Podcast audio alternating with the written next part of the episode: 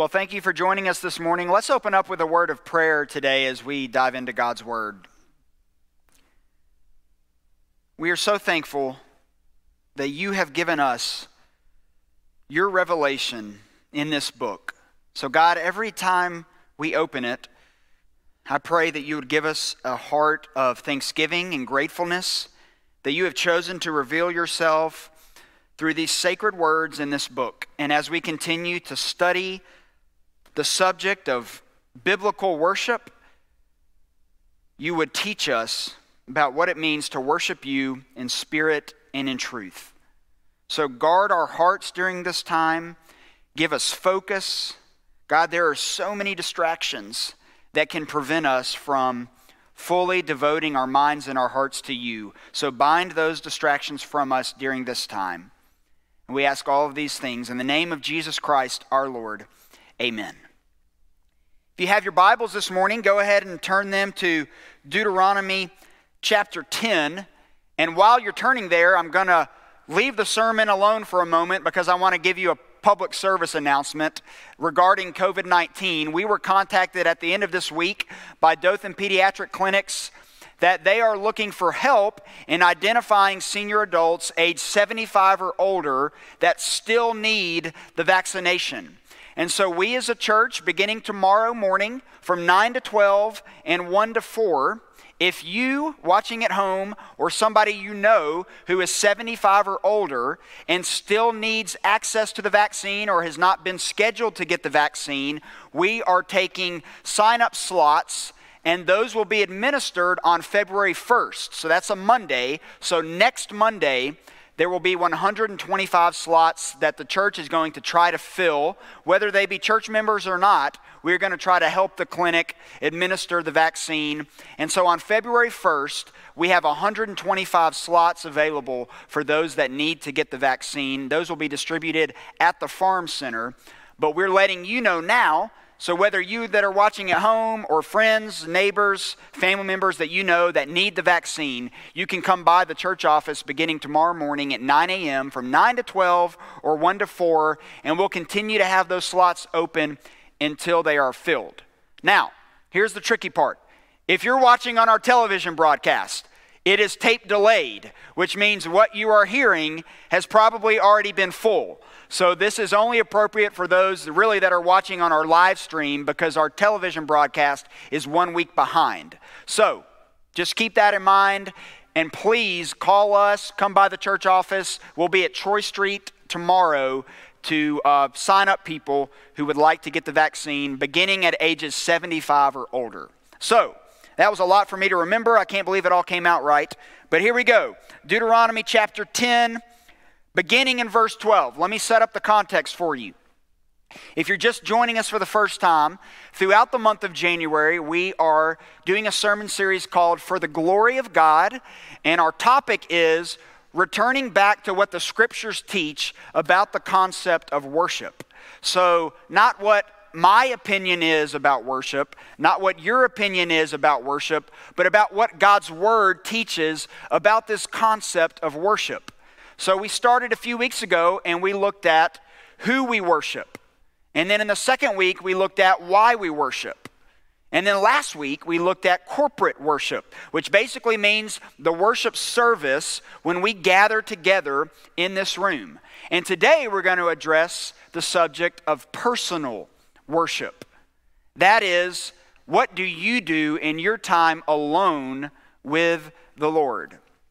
Now, there's a couple of problems with this concept of personal worship, and it relates to what we talked about last week in corporate worship. There are a lot of people that view the worship service on Sunday morning as the primary means by which they are filled with the Spirit and by which they come to know God and His Word better. But that's actually not the way that it was intended to be. Personal worship is supposed to be where you are day in and day out spending time in the Word of God, being filled with the Spirit. And so when we gather together on Sunday morning, that is simply an overflow of what God has done in your life throughout the week. But if you are relying solely on the Sunday morning experience as your only time with God, then this causes a couple of problems. The first problem is you're really robbing yourself of the daily joys of abiding in Christ. Day in and day out, spending time with Him in His Word and in prayer and in meditation. But number two, if the corporate gathering is the only time you're worshiping, the corporate gathering can very easily become a ritual to perform rather than pursuing a relationship with God. And so, if we're not careful, if we don't spend the daily time in personal worship with God, the service on Sunday can suddenly become a checklist that we just come and we check it off and we have done our religious duty until the next week. But personal worship is supposed to come alongside of corporate worship and be a part of your regular rhythm of your relationship with God. And so in Deuteronomy chapter 10, what we have happening is Moses has received the tablets of stone for a second time. Remember, he smashed and broke the first ones. And he goes back and he gets the commandments once again and he reads them out to the people. So we're going to begin this morning in Deuteronomy 10, chapter 12. Excuse me, Deuteronomy 10, verse 12. And now, Israel, what does the Lord your God require of you? But to fear the Lord your God, to walk in all his ways, to love him, to serve the Lord your God with all your heart and with all your soul, and to keep the commandments and statutes of the Lord, which I am commanding you today for your good. Behold, to the Lord your God belong heaven and the heaven of heavens, the earth with all that is in it Yet the Lord set his heart in love on your fathers and chose their offspring after them, you above all peoples, as you are this day. Circumcise, therefore, the foreskin of your heart, and be no longer stubborn. Now, I want to clarify a few things at the outset. This sermon is not a how to have a personal worship time. There have been a number of excellent books written on how do you organize and plan your daily time with the Lord. I want to recommend two to you before we get started. The first one is The Celebration of Discipline by Richard Foster. He's a Quaker, and it's an excellent book, and it outlines all of the different spiritual disciplines that you should focus on. There's another one called Spiritual Disciplines for the Christian Life and that is by Donald Whitney. So, those are just two of literally hundreds of books that can kind of steer you in the right direction if you don't already have a personal time of worship with the Lord. But this sermon is not a how to do that. This is more about the attitudes and the actions that we should have when we approach our personal worship time with God. And so it's very simple. You can hold up your hand and you can remember all of these points very easily, and they come directly from the text. Fear God, walk in his ways, love God, serve God, and keep the commandments. And we're going to go over each aspect of that. Number one, fear God. What does it mean in the Bible when it talks about fearing God. Specifically, in the context of this passage in Deuteronomy chapter 10, what does it mean to fear God? It doesn't mean fear in the sense that we are to crouch in horror about who God is. In Deuteronomy, the fear of God means a trusting awe of who God is, a reverential respect or awe for what God has done on our behalf. Now, why do we start our personal time of worship with an attitude of fearing God? Because if you don't fear God, then why would you worship God? If you don't have a trusting awe in who God is, why would you worship Him? And so, when we think about fearing God in the context of Deuteronomy 10, we need to think back about all of the ways that God had provided for the Israelites up to this point in the biblical narrative. What would give the Israelites trusting awe in who God is at this point? So let's go all the way back to Genesis. First and foremost, God created the heavens and the earth and everything in it. So that, to me alone, makes him worthy of worship and trusting awe. But if we just keep going on from there, he pulls aside Abraham and he tells him, I'm going to use you and your family to bless the nations. And at the age of 100, yes, you heard me, 100, God blesses Abraham and his wife Sarah, who is 90, with a son. And that son goes on to be the seed through which all of the nations will be blessed. And so, as we keep moving through the biblical narrative, eventually Isaac has Jacob, and Jacob has 12 sons. One of those sons is Joseph. And Joseph is sold off into slavery in Egypt by his brothers, but eventually his brothers come to him and they need him for food. And the story goes eventually the Israelites make their way into Egypt and they are taken care of by this Pharaoh. But eventually that Pharaoh passes away, and another Pharaoh comes who treats the Israelites unfairly, and he enslaves them. And so God raises up Moses to deliver his people from Egyptian slavery.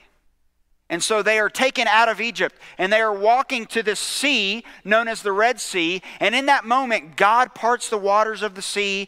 The Israelites walk safely across on dry land. And as the, Isra- as the Egyptians try to catch up to them, the waters come crashing down upon the Egyptians. These are just a few of the miraculous things that we have seen God do in the lives of the Israelites. They go on to wander through the wilderness. And in that moment, God provides manna and He provides quail for them. And so they have a right at this point to fear God, to have a trusting awe in who God says that He is, because He has provided for their needs. Now, when it comes to our personal worship, it would behoove us to reflect all of the ways that God has provided for us all of the ways that God has provided for our families. So reflect on all of the ways throughout your life that you have a right to now have trusting awe in who it is God says that He is. So, Proverbs 1 7 says this The fear of the Lord is the beginning of knowledge. Fools despise wisdom and instruction. So, as we approach our personal worship time with the Lord, one of the attitudes that we need to have is a healthy and trusting awe and fear of God. Number two, walk in his ways. Now, it is our desire as worshipers of God to imitate him to the best of our ability. Now, we can never be God. We will never even be remotely close to God or Jesus in the flesh, but over and over again, especially in the New Testament, we are commanded to follow Jesus. In fact, my favorite term when talking with people about what I believe is actually to identify myself as a follower of Jesus, because that's what we are. We are to imitate him. We are to follow him day by day. The term Christian means little Christ. So we are to walk in his ways. And so much of the gospel's teaching and so much of Paul's teaching is in the New Testament focuses on following after Jesus, walking in his ways. Now here's how Jesus accomplished this in the four gospels that we have Matthew, Mark, Luke, and John.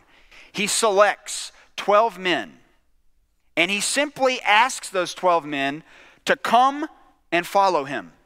There's a passage of scripture that's been put to song that my family has memorized. Our children have memorized it. It's Matthew 4 16 through 20. Don't worry, I'm not going to sing it, but the song basically explains this fact as Jesus was walking beside the sea, the Sea of Galilee, he saw two brothers, Simon called Peter, and his brother Andrew. They were casting their nets into the lake, for they were fishermen.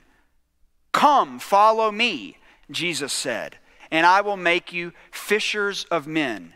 And at once they left their nets and followed him. The initial charge to Simon Peter and Andrew was to come and follow Jesus. And what's so striking about that account in Matthew chapter 4 is Matthew uses the word immediately. Some translations say at once. In other words, Simon Peter and Andrew were perfectly content being fishermen. They were making a living. Jesus says, Come and follow me. And at once they dropped their nets and they followed after Jesus. And so, what we see in the Gospels as Jesus pours in to these 12 men is that they come with him. They follow him from town to town. They observe him casting out demons, healing the blind, preaching, doing all of these things. Their sole purpose in following after Jesus was so that they could learn how to imitate him.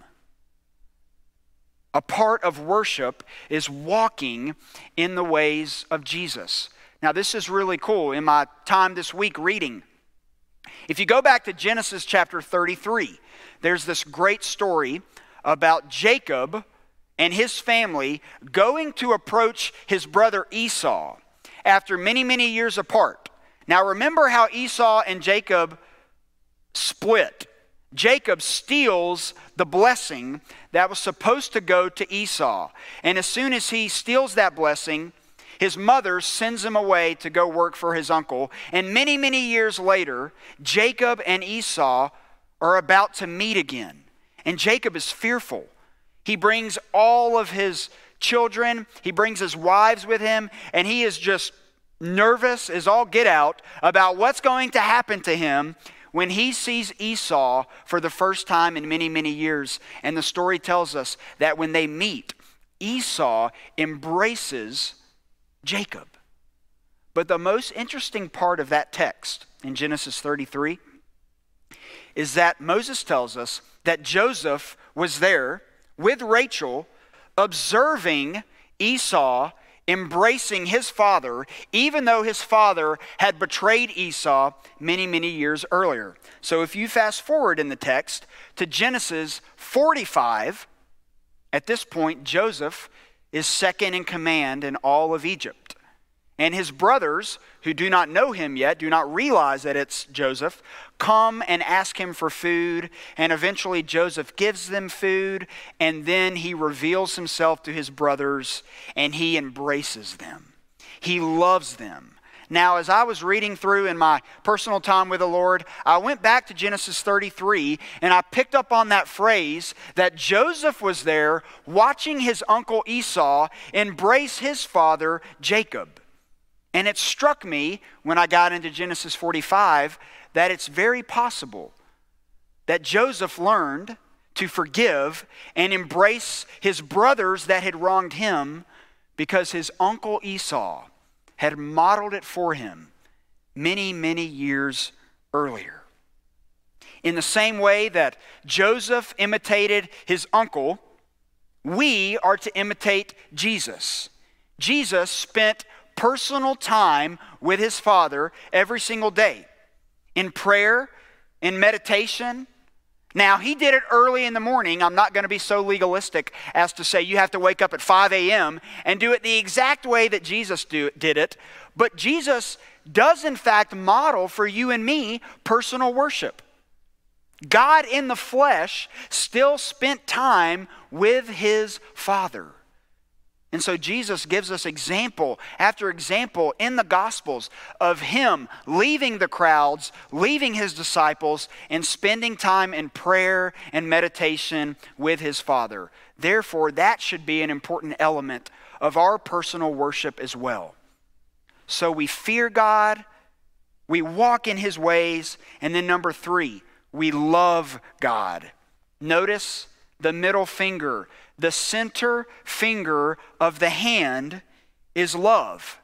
Love has to be at the center of everything that we do. We walk in His ways because we love Him. We fear God. We have a trusting awe in who He is because we love Him. And this takes us back to Deuteronomy chapter 6, earlier when Moses says this You shall love the Lord your God with all your heart, and with all your soul, and with all your might. There is no motivation for personal worship if we do not have a love for who God is. Why would you want to fear God and walk in his ways if you don't love him in your heart, in your mind, and with all your might? Jesus confirms what Moses is teaching here in Mark chapter 12, verses 30 and 31. And you shall love the Lord your God with all your heart, and with all your soul, and with all your mind, and with all your strength. The second is this you shall love your neighbor as yourself. There is no other commandment greater than these. Personal worship has to have at the center of it a love for God. And that love doesn't just pertain to him, it also pertains to his creation.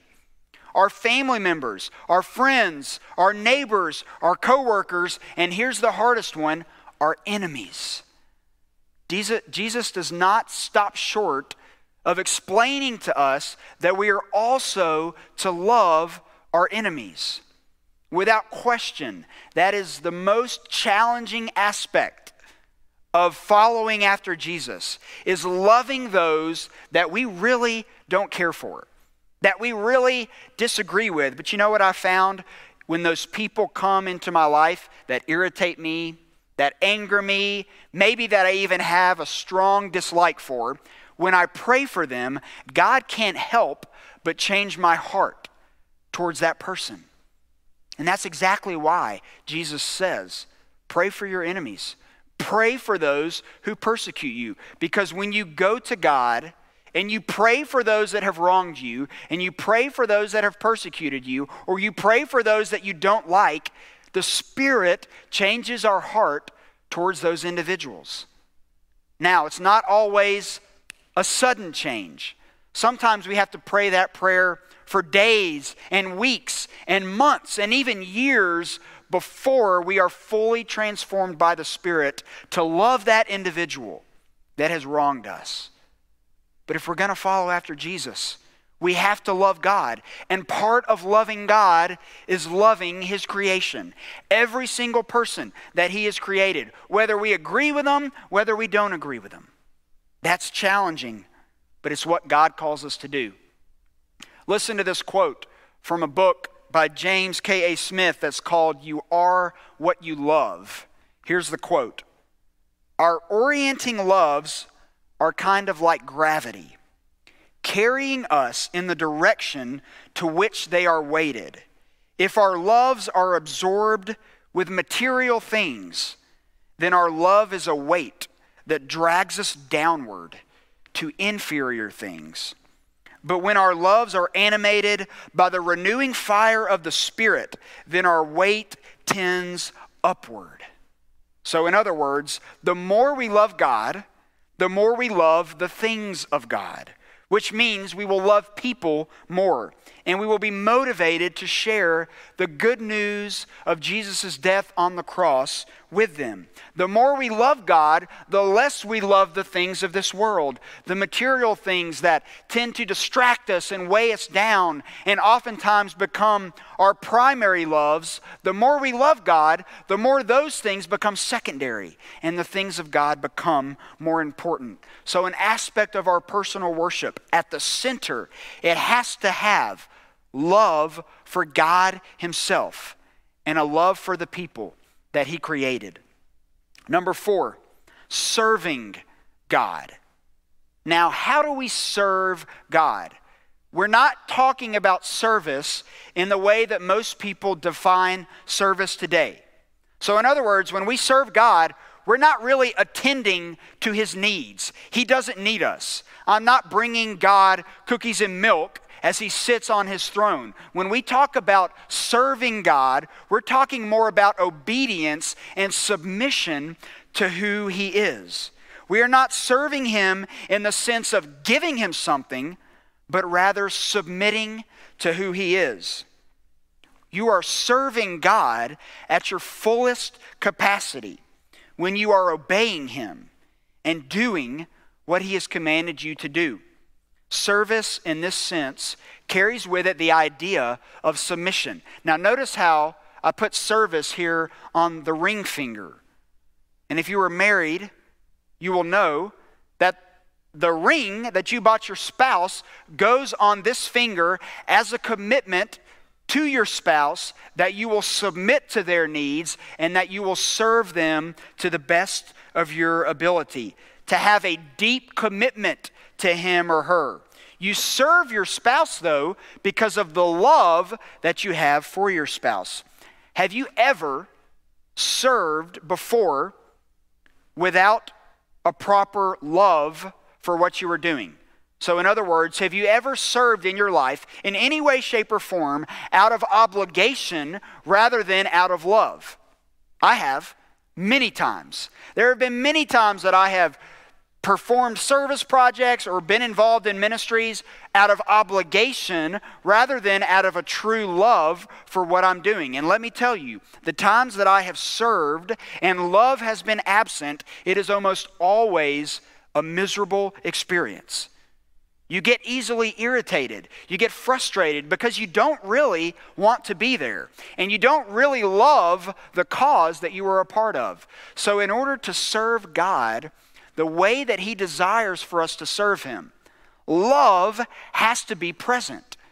Because if we don't have love, we're simply serving out of obligation. We're simply serving to check off a box. And that does not have the same effect as serving out of love. So, to obey his teaching, to serve his creation, both humanity and the planet that he has given us to steward well, we have to serve with love. Our personal worship should involve service. And then, number five, another aspect of our personal worship is to keep the commandments. You and me will be most satisfied in our relationship with God when we do what God desires for us to do. And that is, simply put, to keep his commandments. Now, there is a major misconception about what it means in our day to follow the law or to keep commandments. Many people in our culture and around the world today view keeping commandments as weighing them down, as restricting their freedom. The reason God has given us His commandments in the Bible is not to weigh us down, is not to make our lives miserable, but it's because He knows more than we know. And He knows the best way to have a fulfilling and joyous life on this planet is to keep the commandments the way that God designed them to be. I often use the illustration, you've heard me say it before, about the fish that's in a goldfish bowl. Is the fish most free inside of the bowl or outside of the bowl? Well, let's break that down. If the fish is inside the bowl, he can breathe and he can function the way that he is designed to function. Even though he might be enclosed in a tank, he is more free being inside the tank than he would be outside of the tank. Because if you take that fish out of its natural element and you just let him wander the face of the earth, he will last about two or three minutes and then he will no longer be free. Freedom is not the absence of restrictions. It's finding the right restrictions, the restrictions that God has put in place. So, for you and me, to be most free is not to ignore the laws and the commandments of God, it is to keep those laws and those commandments. It is to be obedient to those because that is the way God designed us to live this life. You will be most fulfilled, you will be most joyous in your relationship with God when you do, in fact, keep the commandments. Now, listen to this quote from the book that I've been referencing throughout this whole series called the, For the Glory of God. In Moses' view, attitude and action are interrelated. Without fear and without love, walking serving, and keeping all of the commandments become legalistic efforts at gaining the favor of God. Conversely, without walking, serving, and keeping the commandments, fear and love are useless and dead. These attitudes and these actions that we are talking about this morning are designed to go together. Fearing God and loving God mean nothing if you are not walking with God, keeping His commandments, and serving God. Loving, walking, and serving God mean nothing if your heart is not in the right place, fearing God the way that you're supposed to, and loving God the way that you are supposed to. Externally, you can do all of the right things, and internally, you can be doing all of the wrong things. So, what Moses is teaching us in this passage is that the attitude that we bring to our worship and the actions that we bring to our worship have to come together. Complete personal worship is comprised of both the right attitudes and the right actions. Every single follower of Jesus drifts towards one of these two extremes. You either drift more towards the grace of God or you drift more towards the commandments of God. Now, if you drift more towards the commandments of God, you're more prone to be legalistic. You're more prone to view the corporate worship service on Sunday or your personal time with the Lord as a checkbox. Just something that you do, something you perform in order to make you feel good about yourself. That's if you drift more towards the law. If you drift more towards the grace of God, then the problem with that is become you, be, you become too lenient towards the commandments of God. You don't care enough about actually keeping the commandments of God because in your mind, God is a God of grace. Here's the reality yes, God is a God of grace. And he's also a God of truth, and he cares about his commandments. And so, what I have to do every single day is pray that God would keep my heart soft to both extremes. I want to care about the law of God, but not at the expense of writing anybody off who can't live up to the standard of God's commands because none of us can do it. But I also don't want to fall so much on the grace side that I'm not really ever concerned about doing what the Bible teaches because I view God as a God of grace. So we have to pray and ask God to keep us in the middle of those two extremes. We have to ask God through His Spirit to make us equally aware of the truth of God's Word and His laws and His commandments, but also the truth of His character. That is, that he is a gracious God and a loving God and slow to anger and abounding in steadfast love. The God of the Bible is a God of both law and grace, truth and grace, commandments and grace. To dismiss one aspect of God's character is to dwindle who God really is. God cares about our behavior. God cares about our character. God cares about us trying to obey the laws that He has given us. But at the same time, God is also a God of grace. And He knows that we are incapable of keeping those commandments perfectly. We are incapable of doing it. And because God knows that, is precisely why He sent Jesus to earth to live as a human being the commandments to the fullest extent that you and me could not do. And Jesus died on the cross in our place for our sin. He died the death that you and me deserve. And he did that precisely because he kept the commandments of God perfectly. But on the cross, we also see overwhelmingly the grace and the mercy of who God is.